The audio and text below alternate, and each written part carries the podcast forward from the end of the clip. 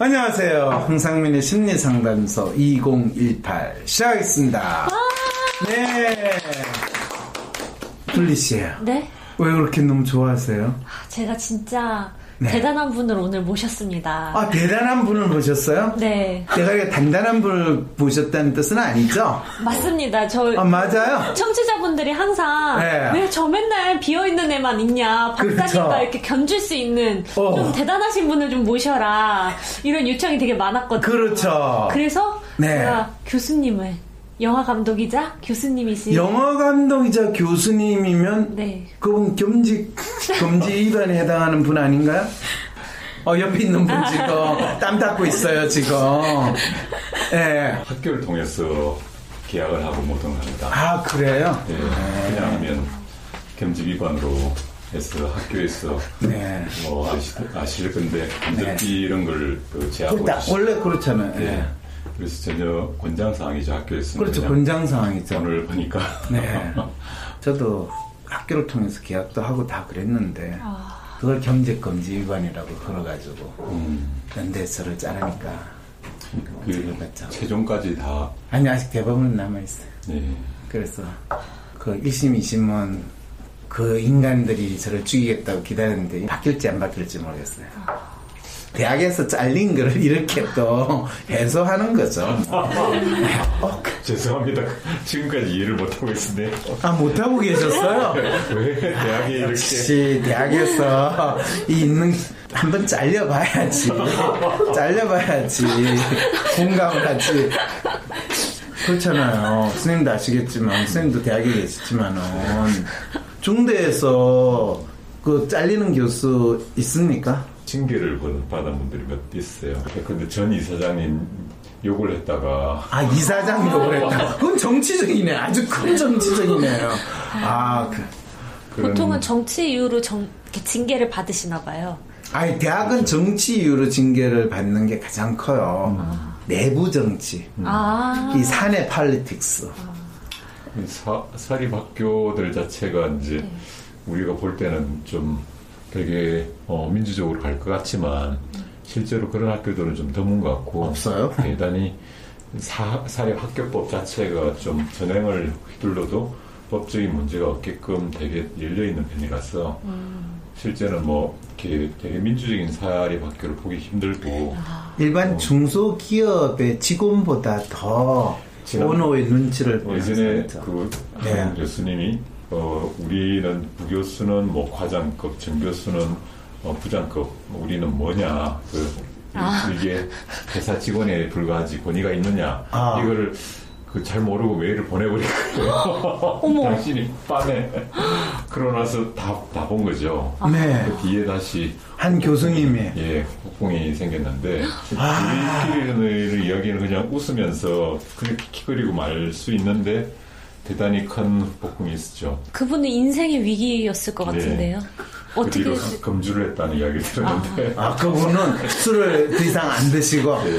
어 저하고 반대의 네, 케이스네. 그분 잘리지는 않았네요. 근 끝까지 갔는데 아, 아. 살아남았고. 예, 대단히 그럼 뭐 저처럼 잘리고 나면 술을 계속 시작하시고. 예, 시작하는 저는 잘리고 나서 술을 아주 즐겸에 자기 전에 마시는 이제 그런 또 좋은 습관을 가지게 됐죠. 아, 네. 그래서 이 저 부인이 이제 그래서 온갖 종류의 술을 다 담아주기 시작을 했어요. 어, 아. 작년부터 그래서 굉장히. 네, 그래서 매실주, 오가피주, 뭐 다양한 종류의 술을 맛보는 또 그런 즐거움도 누리고 있는 거죠. 즐거움이군요. 어, 즐거움이에요, 그거. 어, 예, 그건 그렇고 소개를 해주시죠. 아, 예, 노무현입니다. 감독 이창재입니다. 아, 농팬입니다가 아니고요. 네, 아, 저 그 영화 보고요. 눈물을 흘렸어요. 크. 아, 감사합니다. 영화를 만들어주셨어요. 아니, 봐주셔서 고맙습니다. 아, 저한테 그래도 노무현의 심리가 뭔지 좀 물어봐 주셨으면 저도 한마디 할 수 있었는데. 예, 이 노무현 대통령이 떨어지고 이 대통령 된 것까지 찍은 거잖아요. 예. 그런데 이제 대통령이 되시고 나서 그분이 돌아가실 때까지 얼마나 힘드시고 또 했던가가 영화가 나올 날이 있겠죠.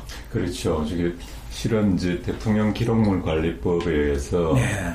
해임 후 25년 후에 영상 기록물들이 공개가 되죠. 예, 근데 그 영상 기록물들 수준이 좀 높습니다. 이게 아, 네, 근데 그 전에는 안 돼요. 예, 법적으로 안 되기 때문에 그거는 누가 허락한다고 될 일이 아니고 그냥 공개된 것만 가지고 그러니까 음. 일반적인 언론에서 보이거나 보도된 거 그것만 가지고 예, 이 영화를 만들 수는 없어요.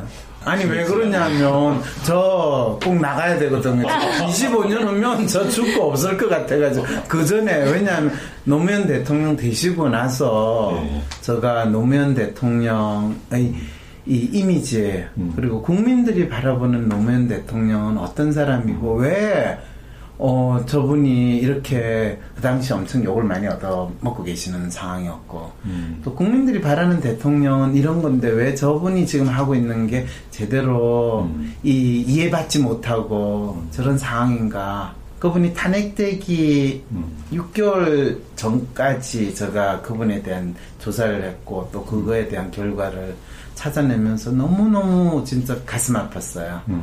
음, 국민이 바라는 대통령의 이미지는 박정희인데 음. 저분이 보이는 거는 박정희 반대 이미지로 대통령으로서 국민들과 뭔가 소통하시려고 그러고 일을 하시려고 그러니까 예, 완전히 국민들한테는 뭐야 쟤? 이런 식의 이미지고 대통령 감이 아니니 대통령이 저게 무슨 대통령이니? 이런 소리를 듣는 그 상황에서 전 진짜 억울했거든요. 예. 저만 억울한 게 아니고 그분은 얼마나 억울했겠어요 당사자로서. 음, 맞습니다. 이제 한 15년 정도만 있으면 되겠네요. 15년 어떤 역사적 근거를 이제 그좀 있으면 한몇년 있으면 열린다고 할 때 아 15년 정도면 뭐 제가 좀 어, 예. 체력 관리 잘하면 충분히 하실 수 있죠. 아 아니, 그러네 그거는 감독님께서 이제 허락을 하셔야 되는 거죠. 박사님의 의지만으로 되는 게 아니고요. 이 사람이 나가는 지금 내가 지금 딜 잘하고 있는데 지금 누구 편이야 지금 막 어필을 막 하고 계셔가지고. 아 본인 지금 다음에 지금 넣을 수 있을 줄 알아요 아, 지금 저도 어떻게 15년 뒤에는 뭐가 돼 있을 수도 있으니까. 아 그래 그때 하세요 황심선 다음 주부터 우리 못 보는 걸 합시다 아이 사람 매주가 지금 마지막 방송이네요. 그렇죠. 오늘 끝날 때 꼭 시청자분한테 인사하세요. 네. 그리고 그건 그렇고 계속 이야기하세요. 그래서 이 본가라는 것들은 꼭 자료만을 확보하는 문제가 아니고 그렇죠. 좀 역사성을 가지고 판단해야 될. 부분인데 맞습니다. 지금 당장에 만약에 열어놓는다 하더라도 그 부분에 대해서 다 대단히 부정적일 수 있거든요. 맞습니다. 좀 삭힌다 할까요? 네. 오랜 세월에 걸쳐서 다른 어, 대통령들과의 비교를 통해서 그렇죠. 사실은 그런 측면에서 보면 기본적인 이 컨셉, 뭐 어떻게 보면 프레임이든 스토리 라인에 대한 탐색과 의미에 대한 해석 이런 거는 뭐 앞으로 10년, 15년 동안 충분히 이루어지면 그거에 이제 맞는 영상 자료들을 잘 구성을 하면 그게 되겠네요. 예, 거기 좀 놀라울 만한 자료가 있는 것들은 어, 공회의 전부를 녹화한 건 아닌데 네. 상당 부분들을 녹화를 한- 했다고 그렇죠. 여철수님께서 이야기를 하시더라고요. 아, 그래요? 그래서 특히 비서관 회의라든지 이런 그렇죠, 부분에서는 그렇죠. 되게 내밀한 이야기들이 오고 가는데 불구하고 이게 우리가 역사에 남길 만한 어, 부끄러움이 있는 이야기는 해서는 안 된다고 언제 보더라도 마치 사초에 남기듯이 언제 보더라도 밀실적인 정략적인 이런 행동들을 해서는 안 된다는 게 당신 취임하고부터 좀 얼고 전 그 어, 당신의 치- 방식이었는데 그런 어떤 내밀한 부분들을 우리가 볼 수가 있습니다. 해서 저희들도 좀 기다리는 게 그때 엄선부터 해서 왜 이런 선택을 했나 예를 들어서 FTA를 왜 선택을 했고 그렇죠, 그렇죠. 예, 그 이락 파병을 왜 했는가의 고심들을 그 낱낱이 들을 수가 있고 내부에서의 그 엄청난 반향들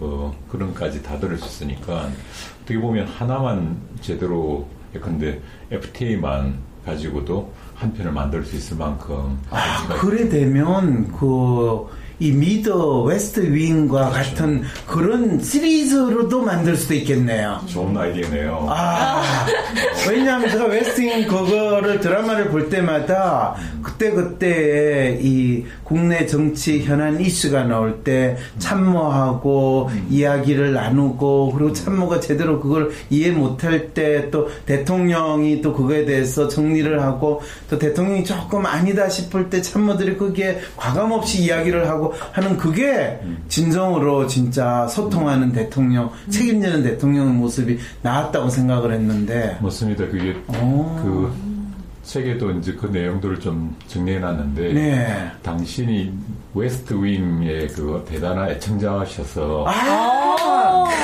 반복을 해서 몇 번 보셨다는 음. 근데 이제 내부에서는 정말 웨스트 윙과 같이 자유롭게 수평적인 대화를 했고 네. 그래서 참모진들이 총 450여 분 정도가 청와대 참모로 계신 걸 알고 있는데 네. 그 중에서 저희들이 스킨십이 좀 많은 분들 중심으로 다시 뽑았었거든요. 아, 근데 그분들 말씀이 한결같은 게 그런 권위란 부분들이 정말 이 옆에서 볼 때도 내려놓고 음. 네, 권위만 내려놓은 부분이 아니라 배려 같은 것도 참 좋다고 아, 그래요? 예를 들어서 조기숙 홍보수석이죠, 예. 그죠? 근데 1년 차 때고 탄핵전이고 한창 이제 취임을 한 이후라 네. 되게 뭐랄까요 날이 서 있는 상태인데 음. 지각을 하셨대요. 네.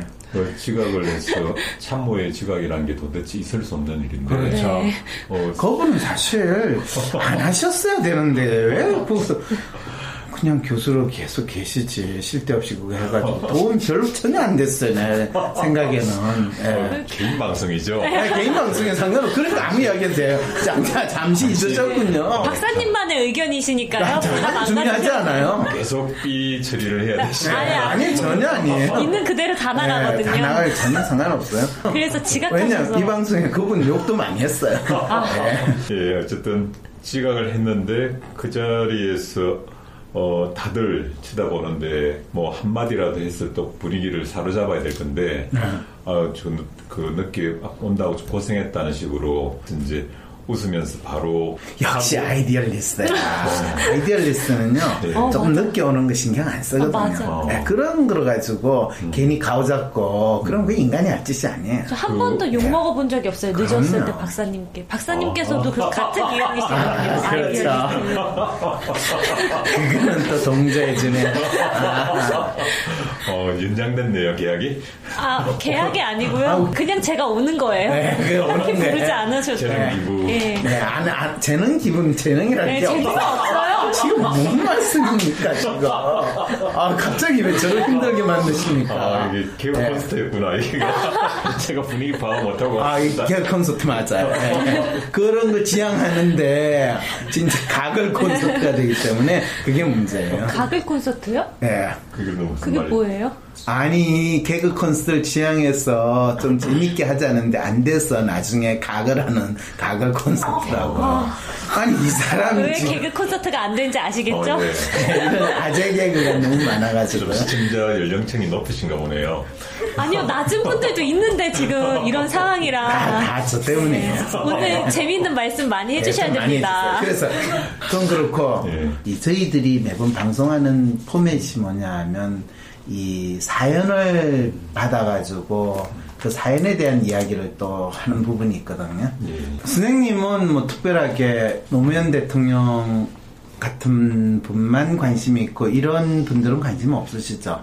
예, 이게 이런 분들을 아침에 운 나쁘게 그런 기사를 보면 하루 종일 기분이 나쁘기 때문에 네. 최대한 빨리 타이틀을 보고 빨리 넘깁니다. 그렇죠. 이걸 유심히 자꾸 보면 예, 하루나 일주일도 기분 나쁘고. 기분 나쁘기 때문에. 네. 저도 사실 이 사연을 선정을 할까 고민을 했어요. 왜 그러냐 하면 이게 이 사람 띄워주는 또 방송이 될 수도 있거든요.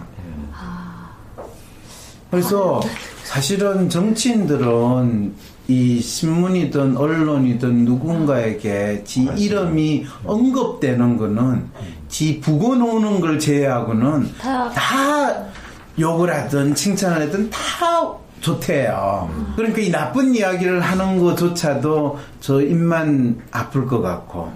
그런데 이렇게 생각을 했어요.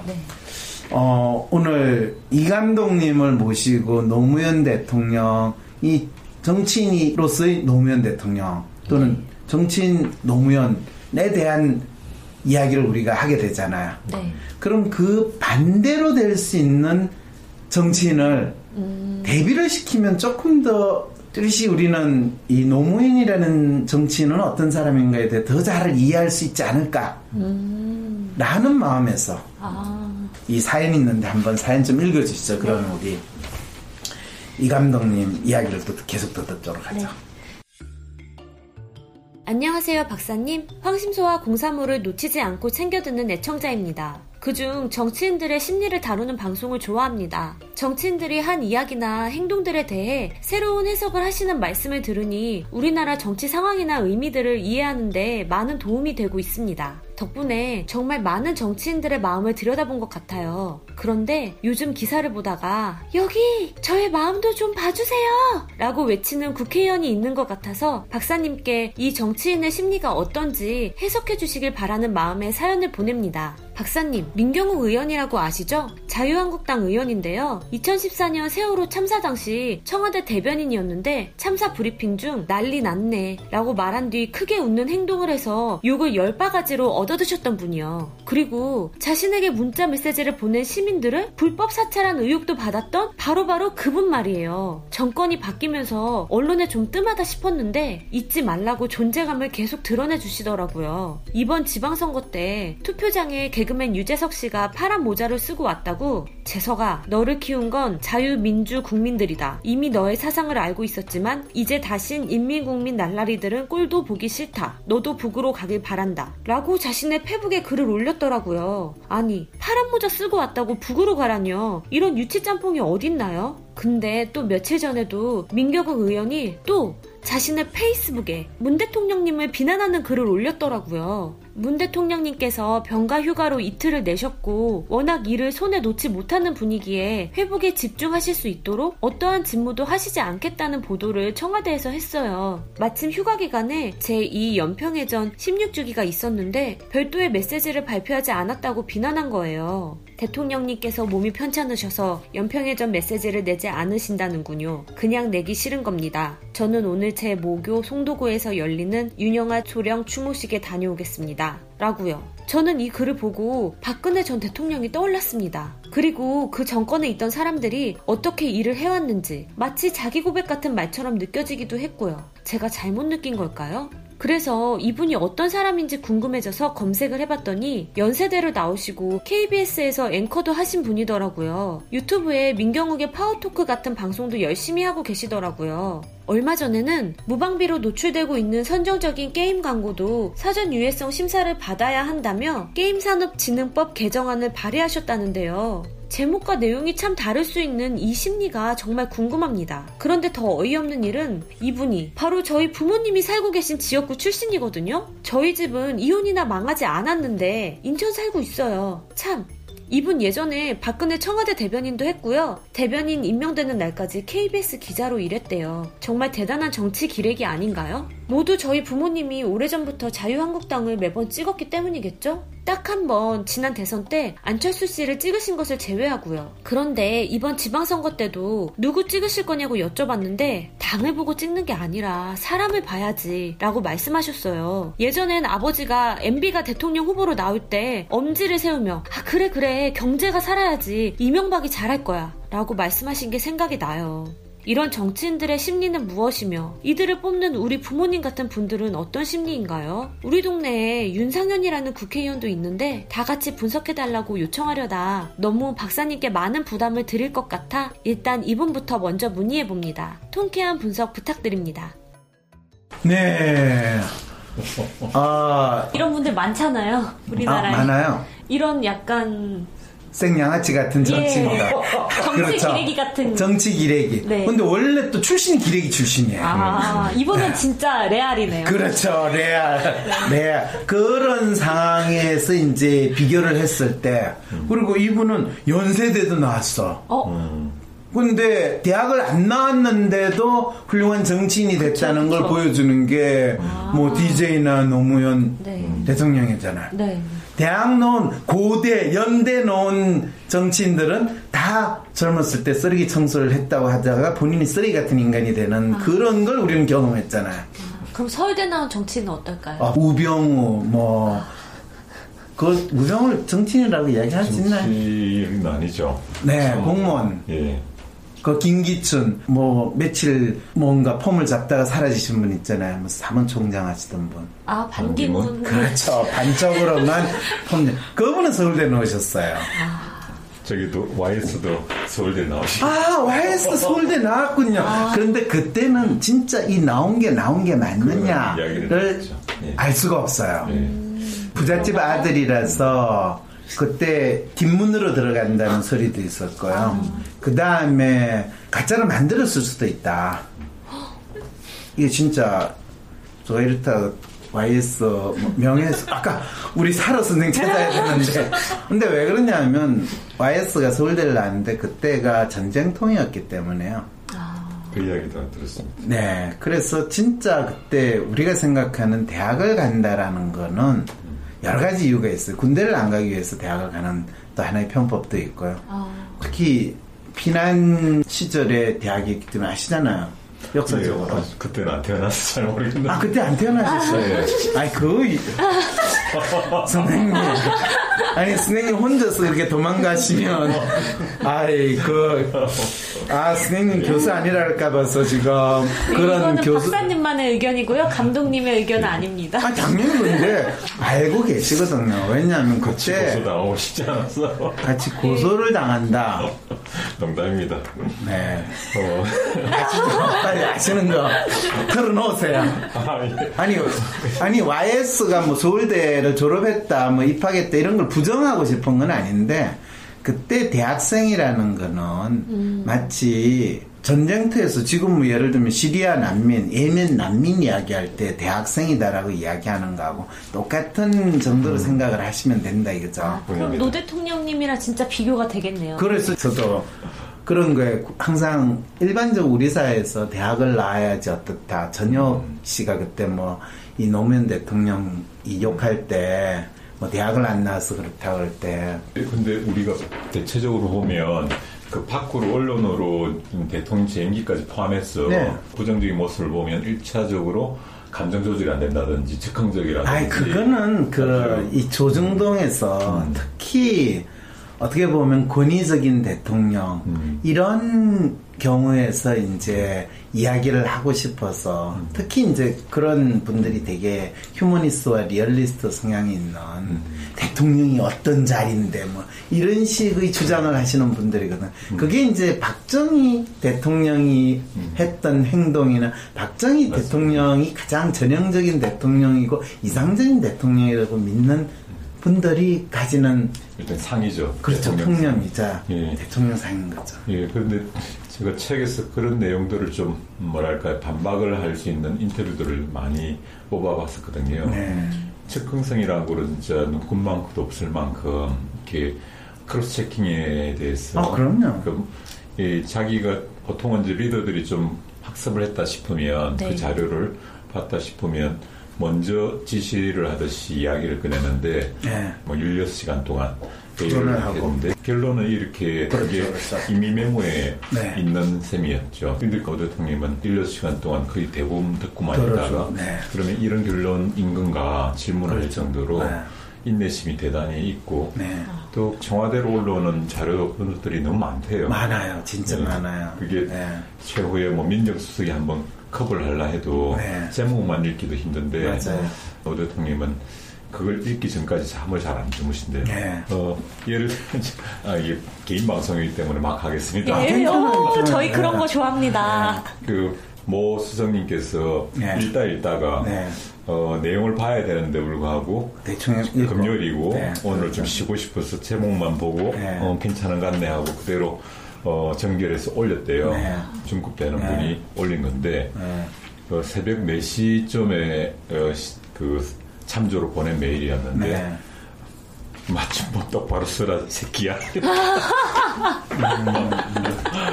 그 맞춤법이 너무 떨려갖고 줄을 쳐갖고 대통령이 그래서 다시 참조해라는데 그 참조하라니까 당연히 민정 어, 수석님은 봤을 거 아닙니까?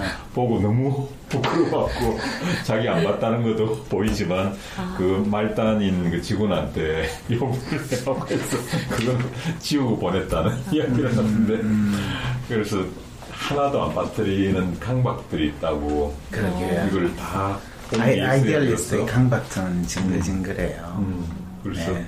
그 뒤까지는 참이 회의를 안 할 만큼 다 분석을 해야지 본인이 다 파악을 해야지만 사실 참 그 부분이 한편으로는 딜레마이기도 해요. 그래 되면 이 밑에 있는 사람들이 어, 본인들이 진짜 아이디어를 내는 능력이나 그 부분에 대해서 상당히 미리 포기를 하게 돼요. 근데 그 당시에 그 뭐 아시겠지만 문 대통령 비서실장 하실 때도 이빨이 이제 네. 10개가 빠졌지만 맞아요. 대부분이 빠지셨대요. 그러면 사실 대부분 이제 참모들은 거의 본인들이 그 이상으로 알아야 되니까 노력은 하는데 될 수가 없잖아요. 그쵸. 그러면 본인들이 거의 포기를 하고 결국 저분이 결론 다 있는데 뭐 음. 우리는 저기 그냥 따라가자 이렇게 또 바뀌어요. 음. 그러면 안 좋은 거 아니에요? 그게 또 문제가 발생을 하죠. 그래서 완전히 덤탱이는 다 써져. 그 idealist가요? 그래서 이 노무현 대통령 시절에 있었던 많은 것들이 어떤 참모들이 그거를 디펜스를 하지를 못하고 마치 노 대통령이 그 결정을 하고 독단으로 했다라는 식으로 항상 아, 이 보이게 되고 그래서 항상 뭐라고 하냐면 참모들이 없다 무능하다 이 소리를 결국 듣게 돼요. 그래서 어, 이노 대통령 시절에 통치 스타일 뭐 어쩌고 할 때 가장 문의하는 건 사람을 제대로 쓸 줄 모른다. 역으로 이제 그렇게 또 소리를 아. 듣게 되는 거죠. 음. 이게 참 안타까운 상황이죠. 그 제가 이제 봤던 부분에서는 어쨌든 소통의 달인이라는 부분들은 맞는 게 어, 예전에 검사와의 대화 같은 경우에 소통을 네. 위해서 한 건데 본인은 이제 자기의 언술로 그 네. 검사들은 압도를 하기 위해서 온 자리라고 그런 자리밖에 안 못 겪었으니까 아, 그런 맞아요. 착각을 하고 아. 또 다른 제가 겪었던 작은 에피소드 하나는 유럽 문화원에 어떻게 초청이 돼서 갔었는데 거기에 파견 나와 있던 국장급 어, 공무원이 있습니다. 네. 그 당시는 박근혜 정부이기 때문에 대단히 조심스럽게 네. 술자리에서 이야기를 한번 한 적이 있었는데 어, 건축 관련돼서 본인이 그 총리실에 있었는데 이 일을 할 때 이걸 검토하라고 어, 내려온 서류가 있을 때 청와대에서 그러면 보통 그 전내 정부 같은 경우에서는 일질 안답니다. 청와대에서 검토하라 하니까 그냥 사인을 해서 다음으로 부서로 보내면 되는 건데 본인은 검토를 해서 이거는 적절하지 않다고 했는데 어, 위에 부서, 부수장이 이걸 이렇게 왜 쓰냐 하니까 틀린 것 같아서 그걸 다 해서 다시 올라갔대요. 근데 또 조금 줄여갖고 다시 왔대요. 그래서 그것도 이해가, 아, 이걸 받아들이는 게 어렵다. 그럼 그랬더니 연락이 왔대요. 청와대로 와라고. 그때 이제 부서가 꽁꽁 얼어붙은 거죠. 내가 이제 죽었다. 네, 큰일 사고 친 게 된 거네요. 그렇죠. 근데 청와대에 가서 대통령을 처음 독대를 한 거죠. 네. 음, 독대라기보다는 이제 관련 부서 행정관까지 포함해서 한 네. 대- 대- 다섯 번 정도 앉아서 했는데 그때부터는 이제 말을 더듬을 정도로 그렇죠. 무서웠다더라고요. 청와대 그렇죠. 가면 좀 무섭대요. 아. 그럼요. 예, 네. 그러면서 더듬거리고 있으니까 자네가 어, 보낸 이 내용에서는 상세하지 못해서 네. 너가, 어, 당신이 반대하는 이유를 잘 모르겠다. 그러니까 어. 나를 설득해봐. 어, 그래서 그 자리에 설득을 했대요. 어, 근데 그 거기에서 끝나지 않고 그러면 이거 정도로 조금 줄여서 하는 건 어때? 내가 꼭 이 사업은 꼭 공약으로서도 하고 싶은데 하니까 그 정도라면 이제 아마 그 어, 담당자들이 수용할 수 있는 선, 선 같습니다 해갖고 대통령하고 타협을 봐서 나온 음, 그 훌륭하네요. 전후가 네. 없었다는 거죠 다. 그렇죠. 박근혜는 나쁜 사람이 아직도 있어요. 이렇게 됐고, 뭐 박정희 때는 잘라 이렇게 됐으니까. 네. 근데 그분도 신기하네요. 보통 네. 관례는 청와대에서 내려오면 사인해가지고 보내는데 왜 그분만 그거를 그때는 다른 대통령 때 그분이 그렇게 안 해가지고. 했었겠죠. 그 말은 그 당시에 고위공직자들이 음. 대통령 청와대에서 내려오는 거를 얼마나 뭔가 약간 좀 그래 음. 꼭 시키는 대로 우리가 할 이유가 없지 이렇게 하는 마음으로 또 음. 있었다는 이야기 아닌가? 충분히 그거는 내부에서도 그런 이야기를 많이 들었었는데 그래요? 예, 공무원들은 참 변하지 않는다. 그렇죠. 그 5년 기간이 비 오는 거로 표현할 수도 맞아요. 있고 햇살로도 표현할 수 있지만 근데 비를 좀 피하고 있으면 5년 후가 지난다고. 네. 근데 이 그때가 비 오는 날로 생각했는데 나중에 보니까 가장 화창한 봄날이었다고. 그럼요, 그럼요, 맞아요. 그걸 총리실에 계셨던 국장군이 하죠. 이야기를 하시더라고요. 그, 그것과 연관돼 갖고 결국은 문항까지 자청해서 나와버린 게 그런 어, 주체성 같은 걸 다른 정부에서는 주지 않더라. 음, 그분이 박근혜 정권에서 밀려났으니까 이제 그런 생각을 다 할 수 있겠죠. 근데 그분이 참 그러네요. 그러네요. 어쨌든 재밌는 에피소드이면 분명하네요. 네. 네. 그래도 그분은 나쁜 사람으로는 찍히지는 않았으니까. 나쁜 사람 찍혔으면 그분은 지금 차관도 할 수 있고 장관도 할 수 있을 텐데. 음, 나쁜 사람, 예. 네. 아, 복잡한 이야기. 네. 근데 지금 이제 노무현 대통령의 어떤 재임 시절에 소통이나 또는 탈권위적인 모습 이거를 보여주시는데 사실은 제가 말씀을 들으면서 어떤 게 참 많이 느끼냐 하면 박근혜 정부 시절에 초창기에 썼던 많은 표현들이 노무현 대통령이 실제로 청와대에서 했던 모습을 마치 박근혜가 하고 있다고 박근혜의 이미지를 보여주기 위해서 쇼를 하기 위해서 어, 보였던 표현들이 상당히 많이 느껴져요. 가장 대표적인 게 뭐냐면 박근혜 정부에서 이제 이 일과 시간이 끝나면 네. 뭘 하는지 궁금하잖아요. 네. 그럴 때 이제 박근혜 씨가 늘 하는 일이 뭐냐면 주로 침대에서 드라마 보는 거. 시크릿 가든. 시크릿 네. 가든은 대통령 되기 전에 봤고 아. 쇼 같은 것 아. 이런 것들을 보는 게 그분의 거의 유일한 낙이고 유일한 낙은 아니구나 그 많은 낙 중에서 네. 상당히 시간을 많이 쓰는 일이었거든요. 네.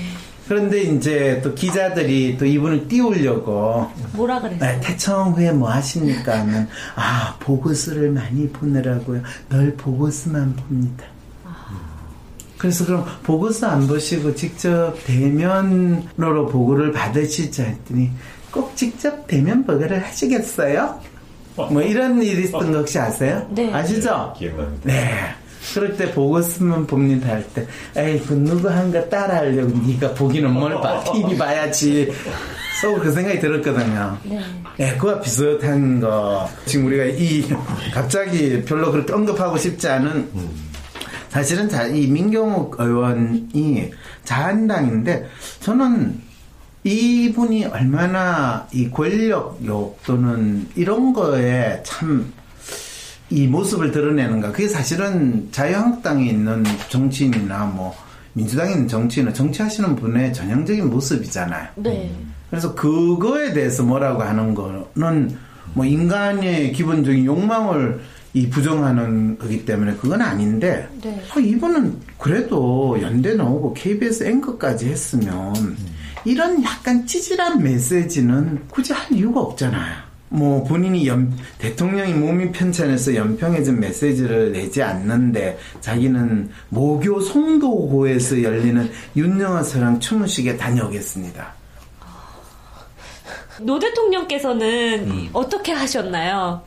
이런 일에 이- 이런 사건들이 사실 노 대통령이 사실 제가 많이 드는 생각은 이 대통령이 뭐 어디 간다든지 또 뭔가를 뭐 시찰을 해야 된다 이럴 때 노 대통령 어디 가서 가지고 시찰하는 거, 쇼하는 거 이런 거 되게 싫어하셨다고. 어, 예, 그런 거는 참 제가 인상적이었던 게 어쨌든 대통령이면 많은 행사들을 참여해야 되고 하니까 그러면 어, 강원국 변호 어, 비서관님이라든지 윤택 비서관님이 글을 써주는데 이 내용들을 보면 사실은 비슷하잖아요, 그죠? 네. 비슷할 수밖에 없는데 보통은 대통령이 앞에 할 수도 있는데 뒤에 말미할 수도 있다. 그렇죠. 이러면 그러면 보통 앞에 대통령들 같은 경우에서는 앞에 하게 한대요. 네.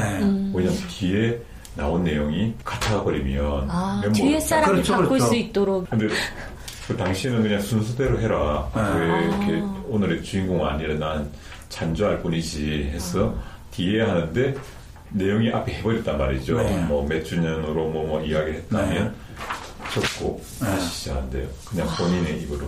음. 그럴 때 좋은 어떻게 나왔다고. 대통령이 참가한 행사에 대통령이 주인공이 안 될 수가 있어요? 어, 그러니까 순서로 봤을 때는 하나, 둘, 셋을 뒤에다가 좀 더 비중 있는 부분을 줄 때도 있고 앞에 줄 때도 있대요. 그러니까 제일 먼저 시작할 때 이분이 하게 할 수도 있고 뒤에 하나, 둘, 세 번째로 이렇게 나오게 할 수도 있는데 앞에서 연설한 분들이 같은 내용을 해버렸을 경우에 당신이 준비한 연설물 좋고 그거는 박정희나 박근혜나 MB 때는 결코 있을 수 없는 그렇죠. 것 같은데. 그렇게 순서를 존중해주라 이야기를 했다더라고요. 아. 그 행사 가지고 그렇죠. 그러면 행사의 의미에 맞게 순서를 해야 되는데. 음, 오, 그러면 어떤 공격하기 좋은 사람은 대통령의 무게와 권위를 이 어떻게 보면 벗어 던졌다 이렇게 공격을 하거든요. 왜냐하면 소위 말하는 VIP가 등장하는 거는 모든 시간에 무슨 행사든지 간에 VIP가 우선이 되는 거죠. 그렇죠. 댐 준공 있으면 VIP가 댐을 지금 만든 거고 이 궁굴 새로 만들었으면 뭐 남대문 새로 만들었으면 그건 VIP가 만든 거지. 저 세월호 참사 났을 때도 박근혜 씨가 더 돋보였었잖아요. 그러니까 그거를 하는 게 기본 의전의 그렇죠. 그 룰인데 예. 그거를 그러면 노무현 대통령 때는 순서 같은 것들을 나를 우선으로 하는 게 아니라 행사를 중심으로 하라고 아. 했다고 해서 그래서 두 번째 할 때도 있고 세 번째 할 때도 있는데 같은 내용을 먼저 비슷하니까 네. 예, 직사가 비슷하니까 해버리면 당신이 연설문 없이 했다. 어떻게 보면 그분은 진짜 어떻게 참 그 당시 국민들이나 또는 관료 공무원들이 대통령은 왕과 같아라는 존재로 보고 또 그렇게 기대했던 거에서 대통령은 그냥 지나가는 과객으로서 자기 맡은 역할을 가진 사람이다. 라는 개념으로 당신 스스로의 정체성을 아주 분명하게 규정을 했는데 그 당시에 언론이나 일반적인 공무원들 또 국민들은 아직 그까지 진화가 안 된 상황이 있었거든요. 익숙하지 않은 분이니까. 그렇죠. 예.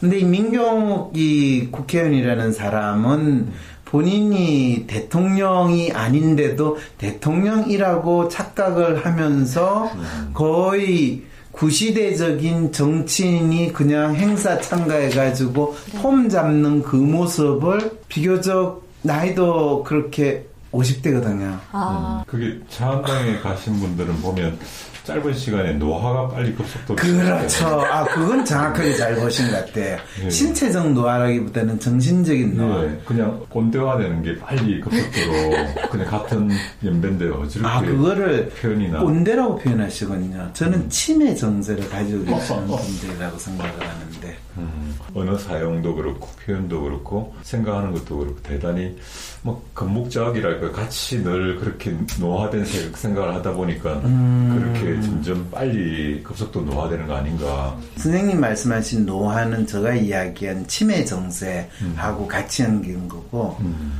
사실은 그분들은 어떻게 보면 지적 능력의 대행이라고 보는 것이 그런 느낌을. 받습니다. 그렇죠. 예. 그러니까 노화는 아니에요. 음. 아, 예, 왜냐하면 연세가 들으시면서 훨씬 현명해지시고 세상에 대해서 훨씬 맞네요. 포용적인 분도 많으시거든요. 태행이네요. 태행. 네. 예. 그러니까 태행에다가 이게 뭐 그것도 태행이죠. 지적, 정신적, 사회적 태행이 일어나는 정당. 그리고 비슷한 속성을 가지신 분들이 모이게 되는. 예. 그래서 이런 분들이 잘못했습니다 하고 쇼를 할 때는 네. 무릎 꿇고. 그렇죠. 네. 그러니까 이게 상당히 태행이 된 거죠. 거의 뭐 일제시대 때 교육받은 사람들 무릎 꿇고 잘못했습니다. 뭐, 거. 조폭들이 손가락 하나 자르면서 하는 것처럼 이렇게 형님 한번 봐주십시오. 그렇죠. 근데 봐줄 형님이 없어. 아니 그 사진을 보는데 음, 너무 좀 우습다는 게 너무 웃기는 거예요. 그렇죠. 이렇게 이게 단 하나라도 좀 진정성이나 이런 게 아니라 오늘의 행사의 일환으로서 그러게, 그러게. 오늘은 이 행사를 하겠습니다 또 그러니까 그분들의 사고가 거의 1960년대 맞습니다. 네. 거기에서 고착됐다라는 거를 마지막으로 보여주는 게 그런 퍼포먼스인 것 같아요. 네. 그럼 이런 사람들을 왜 뽑으시는 거예요?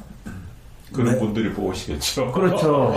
그리고 사실은 윤상현 씨가 뽑힌 거는 이제 마지막 박근혜 씨 그 청와대에 있을 때 민경욱 씨요?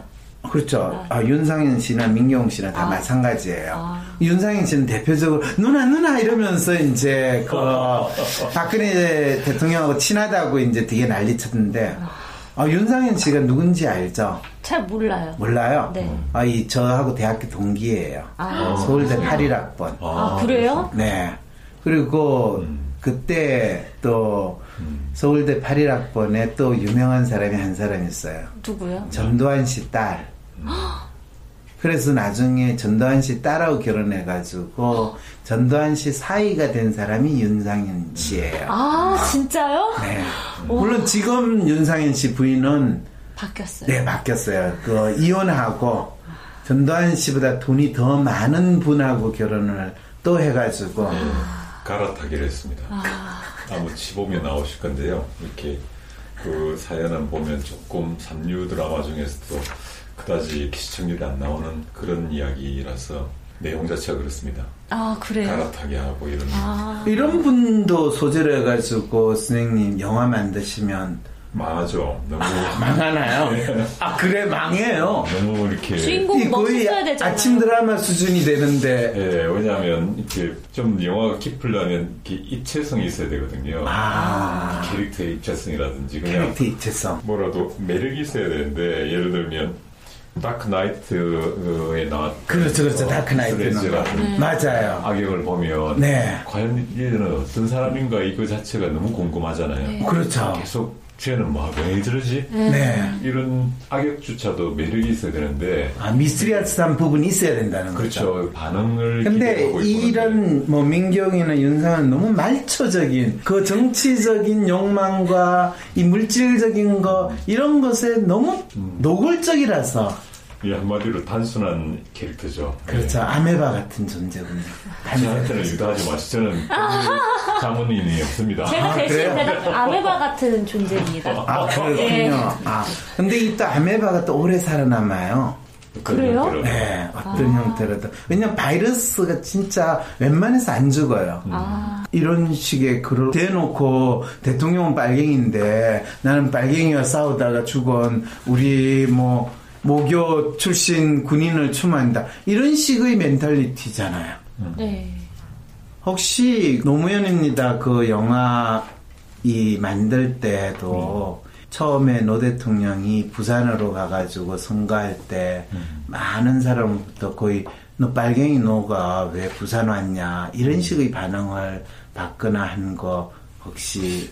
반응을 못 들으셨어요? 이미 이제 부산에서 떨어진 걸 봤을 때는 네. 그게 이슈가 되진 게 아니고 네. 음, 더 나쁘게 어떻게 보면 전라도당에서 왜 왔어 뽑아달라고 하느냐 아, 지역 문제가 지역 문제가 훨씬 더더 부각이. 됐다. 예. 그래서 실제. 부산시장 선거도 그랬고 국회의원 선거도 그랬고 두 분 다 초반에 상당히 앞서갔습니다. 아 그래? 예, 근데 마타도로 아. 저, 어, 전라도 당을 왔어라는 걸 계속 그만 물고 늘어지니까 아, 그때는 그러면 그 소위 말해서 빨갱이 뭐 이런 그 식은 큰 이슈가 아니었습니다. 안 됐다라는 예. 거죠. 예. 그럼 영남이었으니까 부산에 특히 전라도 당 출 후보다라는 거가 더 효과를 냈다는 그 음. 맞습니다. 이야기네요. 그 제가 영화에서도 그 부분을 강조하고 싶던 게 당시 민주당의 네. 가장 대, 어, 대권 후보로서 가장 강력했던 이인재 후보가 네. 민주당 내에서 그것도 네. 뚜렷이 아직도 DJ가 대통령의 재임 기간인데 불구하고 네. 저 사람 말갱이야라고 저 노무현을 공격한 그러게, 그러게. 네, 예. 그게 참 아이러니처럼 보이고 그걸 또 동조해서 여전히 국회의원들의 70% 가까이는 이인재를 지지했거든요. 네, 맞아요. 그러다 보니 대통령 후보로 당선된 이후에도 분당을 하니 많이 더 어, 새로 뽑아야 되니 많이 이런 이야기가 있었는데 그 당에서조차도 어 그런 뭐랄까요 그 색깔론을 가지고 공격을 심하게 했고 거기에 대해서 상당히 힘들어했던 그래서 그게 참 색깔론이라는 부분들이 이제는 거의 종언을 고하게 된 것 같은데 근데 제가 왜 이걸 기억을 했냐면 저는 부산이었거든요. 네. 그리고 그때 부산에서 노무현 국회의원 나오고 시장 나오는 거를 제가 경험을 그대로 했었거든요. 그랬을 때 부산 88년도 네. 지나셨을 거고 그죠? 근데 제가 81년도에 서울에서 대학을 한다고 왔고 그 다음에 뭐 중간 중간에 아까 이제 부- 선생님이 그 전라도 당이라는 것 자체를 단순히 전라도 당으로 부산 사람들은 봐야 되는 게 아니라 전라당 이꼴 빨갱이 당이라고 봐야 되는 그 부분이 있죠. 사실은 음. 부산 사람들의 심리에서 음. 그게 지역색이냐 아니면 색깔론이냐라고 하면 부산 사람들에게 있어서 이 지역색은 당시만 어, 하더라도 색깔론이 더 중요하게 작동을 하는 지역색이었어요. 음. 그래서 제가 가장 신기하게 생각했던 게 자라면서 호남 분들에 대한 이 그 어떤 편견이나 통념을 이야기하는 것도 있지만은 왜 그 전라도 당 이꼴 빨갱이 당이라고 하는 게 제가 고등학교 다닐 때까지 전혀 이해가 안 됐어요. 음, 전 지금도 사실 잘 이해가 안 돼요. 그렇죠. 예. 그런데 나중에 이제 대학에 와가지고 그때 저희 이제 고등학교 다닐 때만 해도 소위 말하는 광주 사 거기 또 제가 언제 광주 사태라고 그랬더니 그걸 가지고 그렇게 하시면 어떻게 광주 민주화운동이라고 그렇죠. 하셔야죠. 근데 우리가 배울 때는 아. 그 명칭이 광주 사태였어요. 아. 나중에 그 명칭이 이제 광주 민주화운동으로 바뀌는데 원래 사람이 한 번 자기가 처음에 아. 어릴 때 섭득한 그 텀이 보통 초등학교라고 표현하기보다는 국민학교라고 아, 쓰는 그쵸. 똑같이 이제 그런 현상이 있어요. 그래서 이제 광주 민주화운동에 대해서 처음에 대학교 와서 이제 그걸 접할 때도 사실은 부산에서 지냈던 사람 입장에서는 마치 빨갱이 동조하는 사람들이 난동을 일으킨 것처럼 거의 듣다가 서울에 와가지고 이제 그 상황을 알게 되니까 상당히 놀랐던 이제 그런 경험을 하게 되는 거거든요. 맞습니다. 그게 저 이제 박정희 때는 가장 강력한 어 뭐랄 counterpart 이렇게 대적자로서 DJ가 거의 어, 대통령 선거를 해보니까 거의 이겼다, 뭐 부정선거까지 이야기를 하는 편이 있는데요. 네. 그거는 확인을 못하니까 당시에는 DJ와 박정희가 막상 국민투표를 해보니 대통령 이길 만큼 그 무서운 적이었던 거죠. 그렇죠. 그래서 임대중을 어떻게 죽일 건가의 프레임에서 제일 큰게 빨갱이. 어, 그 빨갱이를 어, 추종하니까 전라도 사람들은 빨갱이. 그렇죠, 그렇죠. 정확히 그 그래요. 다음 단계로 어, 80년이 들어와서 박정희가 갔는데 불구하고 그 어, 광주 민주화 운동이 벌어졌을 때 빨갱이. 그러니까 2, 3단계를 거쳐갖고 아예 전라도는 반란의 땅이고 또는 빨갱이라는 등식을 몇십 년을 걸쳐갖고 의식을 계속 의식화를 시키다 보니까 어느 날 그냥 자연스럽게 네. 예 그리고 더 놀라운 거는 박정희가 진짜 빨갱이거든요. 그렇죠. 아, 왜요? 박정희가 실제로 남노당의 주요 멤버였어요. 아, 그래서 여순 반란 사건이 일어났을 때 네. 그걸로서 체포가 된 거예요. 남노당 조직원이었기 때문에. 아, 그리고 박정희가 자기가 살기 위해서 남노당 조직원들을 다 풀었어요. 실제 그거는 뭐 방송으로도 나왔습니다. 예전에 그 역사 역사 네. 때그 KBS 다큐에서 아예 그걸 전체를 다 해갖고 어, 실제 그것 때문에 사형을 당한 네. 박정희를 통해서 기밀이 누설돼서 이름이 들어 사형당한 많은 사람들 그거에 대한 보상으로 본인은 살아남고 이런 되게 좀 뭐랄까요 이 대통령이 되기 전까지의 아주 어두웠던 그리고 대통령으로서 최소한 아니 아니죠. 인간으로서 지켜야 될 몇 가지 최소한의 기준들을 미달하는 그런 행위들을 그런데 더 놀라운 거는 본인의 그 원자와 같은 죄의식을 만회하기 위해서든 또는 권력을 잡기 위해서든 네. 본인의 가장 기본적인 정체성을 본인의 적이 되는 사람한테 뒤집어 씌워가지고 공격하는 놀라운 전략을 쓴 게 바로 박정희의 통치술이라는 거예요. 그 똑똑한 건가요? 비열한 거죠. 비열한 게 왜냐하면 실제로 어, 딱 했을 법한 김대중 대통령은 남도당 가입 사실이 없거든요. 네. 그 당시에는 많은 아. 지식인들이 이쪽으로 넘어가 있었는데 아. 불구하고 오히려 그렇죠. 이쪽은 없는데 본인이 가지고 있는 컴플렉스를 이쪽에 덮어 씌워갖고 아. 김대중은 빨갱이 이렇게 만들었으니까 그리고 그거를 또 누구한테 배웠냐 하면 그거는 전형적으로 이승만이 써먹었던 수법이거든요. 아. 이승만이 자신의 정적이었던 조 본인하고 선거를 했던 그 농림부 장관이었던 사람 누구를 사양시켰잖아요. 음, 갑자기 이름이 거. 조봉환 맞죠? 음. 네.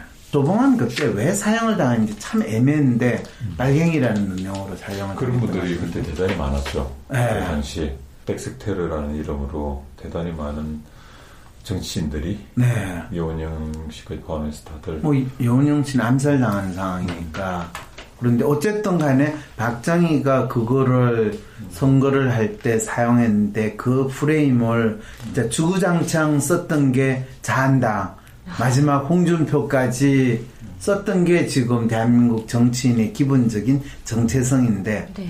그거를 민경욱 의원이라는 사람이 너무너무 지금 쓰고 있다라는 게 너무 웃기잖아요. 네. 그것도 KBS 기자를 앵커까지 한 사람. 에, 앵커까지 기자로 들어갔다가 앵커를 했는데 네. 진짜 어, 아, 이게 뭐 못 배웠어도 아니고 배울 만큼 다 배우고 지가 가장 똑똑하다고 하고 잘 안다는 사람일수록 더 나서서 그걸 꾸며낼 수 있다는 걸 보여주는 네. 그한 예가 된다는 거죠. 음.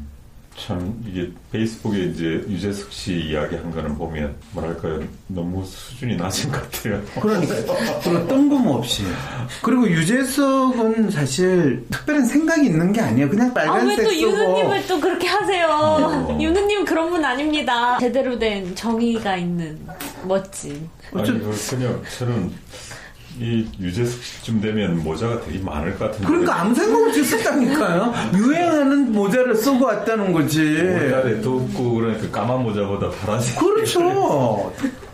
그렇잖아요. 그렇죠. 예. 혹시 거기에 숨은 뜻이 있는 건 아닌 거예요, 모자에? 모자에 무슨 숨은 뜻이 그건 김재동이 그렇고 뜻이 있는 김재동 아, 스타일이고 그쪽 느낌이 나는구나. 근데 이러면 저희가 노 대통령 같은 대통령님도 계셨고 지금 이런 국회의원도 계시면은 어떻게 노 대통령님 같은 분을 또 뽑을 수 있어요? 선생님 네. 대한민국 국민들이 노 대통령 같은 분을 대통령으로 뽑아야 된다고 믿으십니까? 또 뽑아가지고 또 그런 비극적인 상황을 만드는 어, 게 그죠. 필요하다고 생각하십니까? 이제는 비극적이지 않죠. 왜냐하면 그 우리가 노 대통령을 희생을 통해서 어떤 학습을 했고 10년을 통해서 그 시민의식들이 대단히 높아진 것 같아요. 그러면 지금 선생님 주장은 다음 문재인 대통령 임기가 끝나면 대한민국 국민들은 적어도 노 대통령이나 문재인 대통령 같은 그런 분을 선택할 거다라고 어, 저는 이번 다음 정권까지는 그렇게 될 것 같아요. 그 아, 다음은 그래요? 모르는 게 피로 정권이나 진영의 피로도도 있다고 하거든요. 네. 그래서 오바마가 대단히 잘했지만 네. 8년이 지난 이후에 트럼프가 될 거라고 아무도 생각을 안 한 게 있거든요. 근데 힐러리가 될 수는 없었잖아요. 그렇죠. 그게 근데 역사라는 게 그렇게 우리가 생각하는 어떤 어, 직선형으로 나아가지 않고 늘 나선형으로 어디 갔다가 왔는데 정말 나락처럼 다 네. 떨어졌다가 다시 조금 조금 그래서 실제로 성장한 걸 본다면 우리는 그 10년 동안에 앞에 50년 동안 못했던 성장을 했는데 네. 어떤 어, 정신적인 성장이든 제도의 성장이든 이런 걸 했지만 9년 동안 막 까먹었잖아요. 그렇죠. 하지만 제가 봤을 때는 전체 길이가 1m라면 1cm 이상 성장했을 거라고 보는 게 기대를 하시는군요. 그게 딱 스트레이트하게 이 정도 공부했으면 이렇게 나와야 되는 거 아니야? 이렇게 생각할 수 있지만 것 같고 그러면 다음 총선에 민경욱이나 윤상현 의원 같은 사람이 음. 인천에서 당선될까요? 지금 추세로 보면 안 어렵겠습니까? 그런데 이게 그렇겠죠. 뭐다 아시겠지만 경제 그 이슈 가지고 모든 보수 언론 쪽이 그냥 힘을 합쳐갖고 음흠. 옛날 같으면 그 대통령 노 대통령 계실 때 노 대통령 언행이나 어, 이런 작은 지역적인 문제를 침소봉대했다면 음. 지금은 오로지 가장 약한 부분 여기 경제만 가지고 공격을 하고 있거든요. 근데 전제 책을 읽으면서 그때 본 게 있었는데 그 옛날 박정희 때처럼 이렇게 아무것도 없을 때 10원, 아, 100원 그럼요. 커지는데. 성장은 그렇게 하려는 것들이 지금 미- 중국만 하더라도 7% 성장을 여전- 여전히 그 이상을 하고 있는데 경제 안정기에는 그런 데가 없다거든요. 그렇죠. 어느 나라도 않죠. 어느 나라도 어, 5% 이상을 한다든지 이렇게 가는 거는 거의 없는데 그때의 향수를 계속 보수 언론들은 끌어오면서 전두환 같은 독재자도 7%씩 했는데 지금 뭐 하는 거야? 이 이야기를 계속 하니까 특히 위에서나 아니면 좀 경제적인 약자층들을 봤을 때 이 문제 자체가 그래 당근 자랑 같이만 먹고 사는 거 너무 힘들어. 이런 식으로 몰려 몰아오고 있는 것 같아 힘을 합쳐갖고 근데 뭐 어느 선생님은 그래서 지금 어떻게 보면 보수 언론이나 음. 지금 정부를 공격하는 입장에서는 경제 문제를 지적하면서 음. 마치 약점처럼 파고들면 국민들의 마음이 제대로 또 이 파악이 안 될 수도 있다. 이 주장을 음. 저는 되게 위험한 지점이라고 아, 그러세요? 위험이라는 네. 게 2년하고 조금 지나면 총선이 있는데 네. 제가 정치인은 아니지만 제가 예측할 때는 반드시 저쪽은 자한당이나 이쪽에서 보수 쪽에서는 이게 어, 예전처럼 색깔론이 아니고 오로지 경제만 가지고 이야기를 할 거예요. 거의 99%는 그쪽만 가지고 몰아가서 경제를 파탄낸 자라는 슬로건이 아마 다음 총선 때 뭐 그거는 노무현 이 정권 시절에도 잘 먹혔죠 그런데 근데 재밌는 게 실제로 노무현, MB, 뭐 박근혜에서 가장 경제 성장률이. 높고 또 잘 됐던 건 노무현 정권 시절이거든요. 음.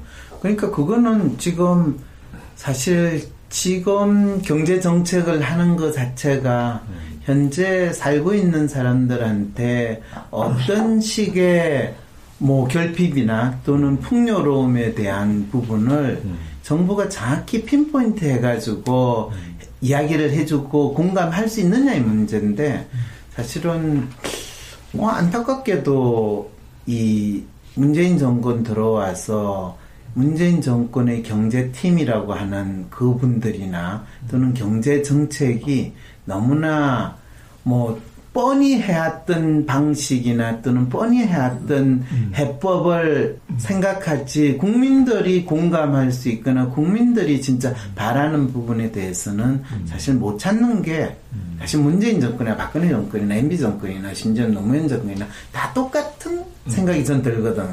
그러니까 경제가 문제다라고 주장하는 거는 무조건 이야기할 거리가 없으니까 공격하는 아이템으로 쓸 수 있는 것밖에 없는 거지. 그것이 진짜 문재인 정권의 아킬레스건인가? 전혀 아니죠. 전혀 네. 아니고 제가 봤을 때는 그게 다른 건 다 잘하니까 그것도 아. 그 이게 뭐 전부 다 수수수 받았는데 우좀 보여요. 그런데 네. 이거는 미라고 자꾸 생각하든지 가라고 생각해서 이거 봐라 우리가 했으면 이것만큼 수를 받을 건데 다른 건 못 받더라도 이렇게 해서 근데 그런 소리도 색깔론만큼 아무 근거도 없고 본인들 침소봉대하죠. 침소봉대. 침소봉대에 쏘가 넘어갈 거다라고 하는 우려를 가지고 계시는군요. 예, 총선 때는 아마 큰 문제들을 그런 이쪽으로 이슈를 만들어서 갈 거라고 봅니다. 그럴까요? 그럼 그 악순환이 사람들이 경제를 이유로 또 정당을 바꿀 수 있다는 거잖아요. 그럼 그거를 바꾸지 않게 하려면 어떻게 해야 돼요?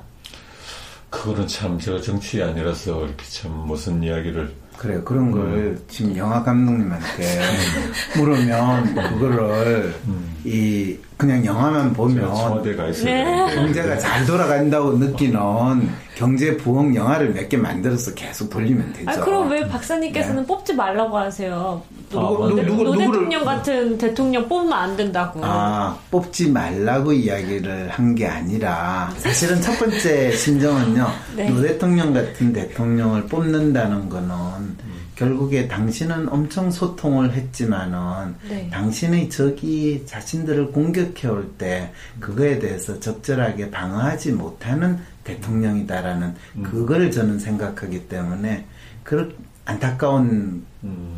상황을 어떻게 보면 경험하는 대통령은 대통령이 아무리 훌륭해도 음.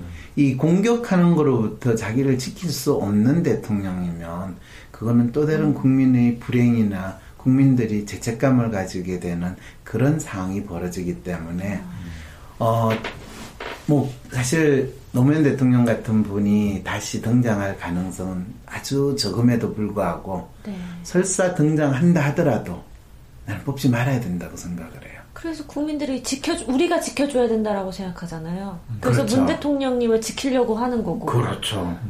그거에 대해서는 뭐라고 했어요? 근데 스스로 지킬 수 있는 그런 대통령이 있어야 된다. 그렇죠. 그래서 다음에 뽑을 때는 스스로 지가 잘 알아서 지킬 수 있는 사람을 뽑았자라는 의미에서 노무현 대통령보다 조금 더 어떻게 보면 진화된 그런 유니콘이 나올까요? 아 그거야 나오도록 지금 열심히 뭐 찾아봐야죠. 대통령이 그런 진화된 어, 이렇게 행보를 보여주고 있지 않나 싶고 아, 문 대통령 님 자체가 이미 그 진화된 유니콘이다. 유니콘이다. 네. 아, 그런 말씀이시군요. 사실 이제 곧 청와대 가시겠네요. 아유, 네. 저기 음, 여기서 이제 말씀 하나 드리면 이제 개인 방송이니까 네. 그때 인터뷰한 것 중에서 안성것에 있었는데 그문 대통령님 대통령 되기 두 달 전이죠. 네. 그 한 달 반 전이네요. 그래서 어, 좀 오래 인터뷰를 했습니다. 그 하고 나서 뭐 단도직입적으로 저를 질문 드렸던 게 왜 대통령님은 만약에 참여정부가 잘못됐다고 봤을 때 음. 가장 잘못된 걸 하나를 꼽는다면 뭐라고 생각하냐고 음. 물어봤는데 그때 되게 좀 언성이 높아지면서 이야기를 탁 하시는 게 저는 그 정통성의 확립을 제대로 못한 것 같다. 참여정부가 이게 무슨 네. 말이냐 여쭤보니까 네.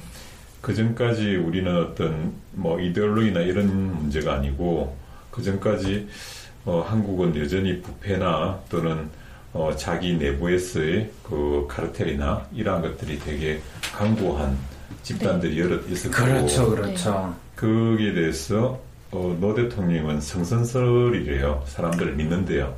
이렇게 스스로가 자정을 해보라는 차원에서 그, 그 뭡니까 그 검사의 대안도 그렇고 그렇죠. 아. 그 국정원에도 자정을 그렇죠. 네. 그렇죠. 가슴 너무 아프다. 그걸 그렇죠. 그걸 줬는데 그 정통성을 스스로가 확립할 계기를 찾지 못했다. 그렇죠. 하면서부터 언성이 높아진 게 그렇죠. 사무장 제가 검사 만약 해체가 만약에 그래서 나왔군요. 대통령이 된다면 네. 어, 이런 부패골이나 카르텔이 형성돼 있는 오래된 기득권에 대해서 네. 스스로가 어, 정통성을 세우는 작업을 끝까지 할 거다. 이렇게 어, 마치 그것처럼 이야기했어요. 이렇게 뭐랄까 슬로건처럼. 아. 근데 이제 그때가 되게 민감할 때라 네. 그 참모 그 비서분인데 이걸 꼭 넣으실 겁니까? 이런 식으로 나중에 마치 물어보더라고요. 그래서 네. 아마 이 내용은 지금 그 영화하고 맞진 않는데 넣게 되면 연락 드릴게요. 라고 이야기를 드렸던 게 그냥 되게 한마디로 그 검찰하고 뭐 법조계든 국정원이든 이, 이쪽을 자정이 안 되고 정지 작업을 하겠다는 선언이었거든요. 그걸 끝까지 하겠다는 이야기를 하시더라고요. 그래서 아 요즘 전 분야에 대해서 뭐 네. 그 기재부까지도 포함해요. 네. 모든 분야에 대해서 하고 있는 정통성 살리기가 당신이 아. 본래 음. 의도했던 그러고 나서 자율, 자율성을 주겠다고 했거든요. 음. 그 뒤에는 무한한 자유를 주겠다. 음. 정통성이 없는 당사자들이 자율권을 그릇그릇을 가졌을 때 똑같은 부패나 똑같은 문제를 이야기한다. 해서 이 정통성 가지지 못한 사람들은 정리를 해야 된다. 그 뒤에 철저한 자율권을 줘야 된다. 뭐 이런 그 뭐랄까 되게 강한 신념이 있더라고요. 안 물어봤었는데 그런 이야기를 할 줄. 아, 훌륭한 아, 네. 이야기를 들으셨네요. 네. 그거로 오늘 이 정치인의 심리에 대한 이 사연과 또 노무현입니다라는 영화 그리고 그 이후에 우리는 어떤 지도자를 기대할 수 있고 또 지금 현재 경험하고 있는가에 대한 충분한 답변이 된 것 같습니다. 제가 참 오늘 보니까 이렇게 저의 목적은 달성이 전혀 안 된 부분이 오늘은 책 때문에 그쵸, 나오거든요. 아 그렇습니까? 책 얘기를 해야죠 책도 안 보시고 저희가. 내놓지도 않고 출판사에서는 언제 꼭 이야기가 잘 되라. 그럼 한번 더 나오시면 한번 더 되겠는데요? 나오면 안 될까요? 한 번 더 나오. 말미에 지금 네. 책도 이야기를 잠깐 해주시죠. 네. 아, 예. 책이세 책을 보여드리죠. 한 번만 더 나와주시면 준비해서 책 얘기만 집요하게 여쭤보겠습니다. 아 근데 아, 예. 근데 뭐 광심소에서 뭐 이야기 하나 안 하나 잘 팔리는 책이니까 출판사에서는 안. 그렇다고 생각합니다. 아 그래요? 아, 그럼 다시 한 번 더 나오셔야 되겠네요. 네, 나오셔야죠. 네, 그럼 다시 한 번 나오는 걸로 하고요. 어, 네, 어쨌든 그 책 제목도 노무현입니다. 입니까? 아니요. 제목부터 틀리시네요. 아이 참, 아, 당황스럽습니다. 제가 더 당황스럽네요. 아이 참, 예. 어 저희들이 이 워낙 많은 사회주의자들의. 예, 아이 저는 선생님하고 영화에 대한 이야기를 나누고 싶은지 사실은 책에 대한 생각은 원래 사실 선생님을 모시는 거는 책 때문에 지금 이야기가 눈가가. 촉촉해지셨어요. 예. 아, 죄송합니다. 예. 어쨌든 뭐, 즐거웠습니다. 네, 어쨌든 나와서 감사합니다. 예, 책좀 많이 봐주십시오. 네, 수고하셨습니다. 고생하셨습니다. 네, 수고했습니다. 아, 당황스러움. 당선되기까지가 노무현입니다고 네. 그 이후의 이야기가 책에 나온단 말이에요. 아. 네, 그 책을 꼭 그렇구나. 보셔야 돼요. 그리고 그 얘기를 방송에서 한 번 더. 그래요, 예. 그러도록 하시죠. 책을 알겠습니다. 본 다음에, 예. 네, 아, 어, 저 똑똑한 방송입니다. 저, 저희들이 이렇게 방송을 만듭니다. 네, 가시죠. 편집의 연정아였습니다. 저희 황심소는 여러분의 후원을 통해 운영되고 있습니다. 황심소가 여러분에게 삶의 고민과 궁금증에 대한 해결책을 공유하고 나를 아는 과정을 함께하고 끝까지 사회와 권력자들에게 계속해서 질문을 던질 수 있도록 후원해주세요. 황심소 후원 계좌 번호는 231-910-016-51404 하나은행입니다. 팟빵 후원이 아닌 꼭 황심소 후원 계좌를 이용해 주세요. 황심소는 팟빵과 유튜브에 업로드되고 있으며 월, 수, 금에 여러분을 찾아갑니다. 황심소의 모든 소식은 팟빵 공지와 광고, 네이버 카페 공지를 통해 알려드립니다.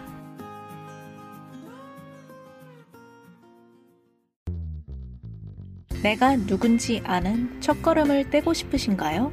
나와 비슷한 성향별로 황심소 방송을 골라 듣고 싶으신가요? 아니면 다른 사람의 WPI 성격 프로파일을 알고 그 사람을 이해하고 싶으신가요?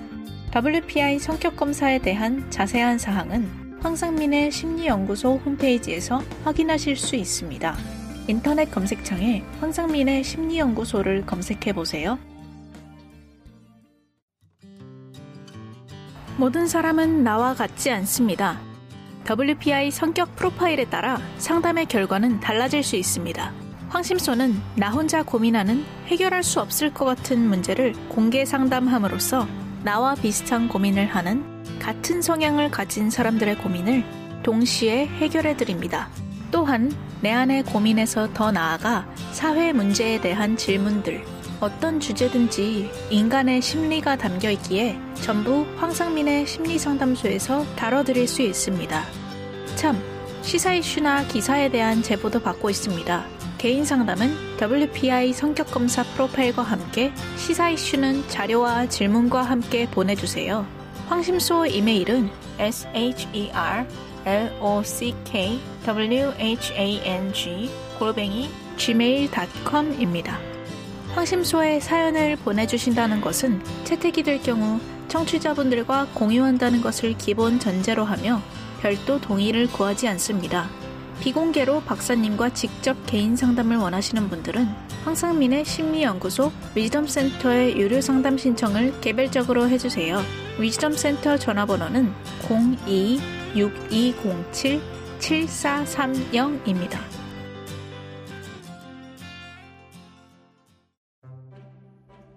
황심소는 WPI 성격검사 프로파일로 나를 알게 하고 고민도 상담해드리는 공개 무료 상담 방송입니다.